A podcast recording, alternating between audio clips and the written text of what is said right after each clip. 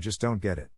Australia's domestic airlines have already landed buckets of cash throughout the COVID pandemic, then they recently secured even more cash, though the 50% flight deal. Hang on though. What about SMEs in travel and tourism throughout Australia, including travel agents, tour operators, and others? What do they get? It appears not very much. It gets worse. The indignity and inequity of all this were elevated to a shocking new level last week when payments to aviation workers of $500 a week in support under last week's $1.2 billion aviation and tourism package, until the expected late October dropping of restrictions, were revealed.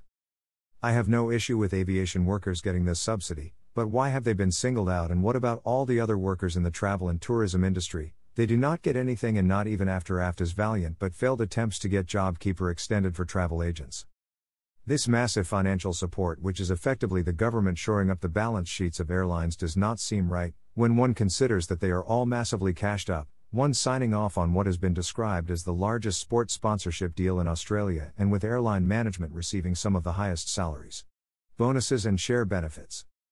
Am I missing something here? But it appears that the airlines could themselves afford to pay their workers the $500 support rather than the government, and then the $500 could be given to other struggling and desperate workers in travel and tourism.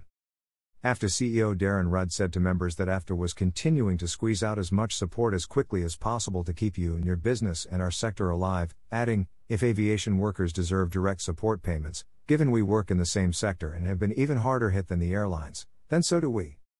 He added, you, our members, just like aviation workers, need and deserve proportionate, timely, scalable, and targeted assistance too. We have been arguing this for some time. I have to say, while it appears Mr. Rudd has done his best to secure assistance for the dire circumstances of travel agents, I think he has missed the boat as it were, and it must be very frustrating for him that his efforts appear to have fallen on deaf ears, whereas it appears that the airline cohort seems to have been able to walk straight into the citadels of power in Canberra and get what they want.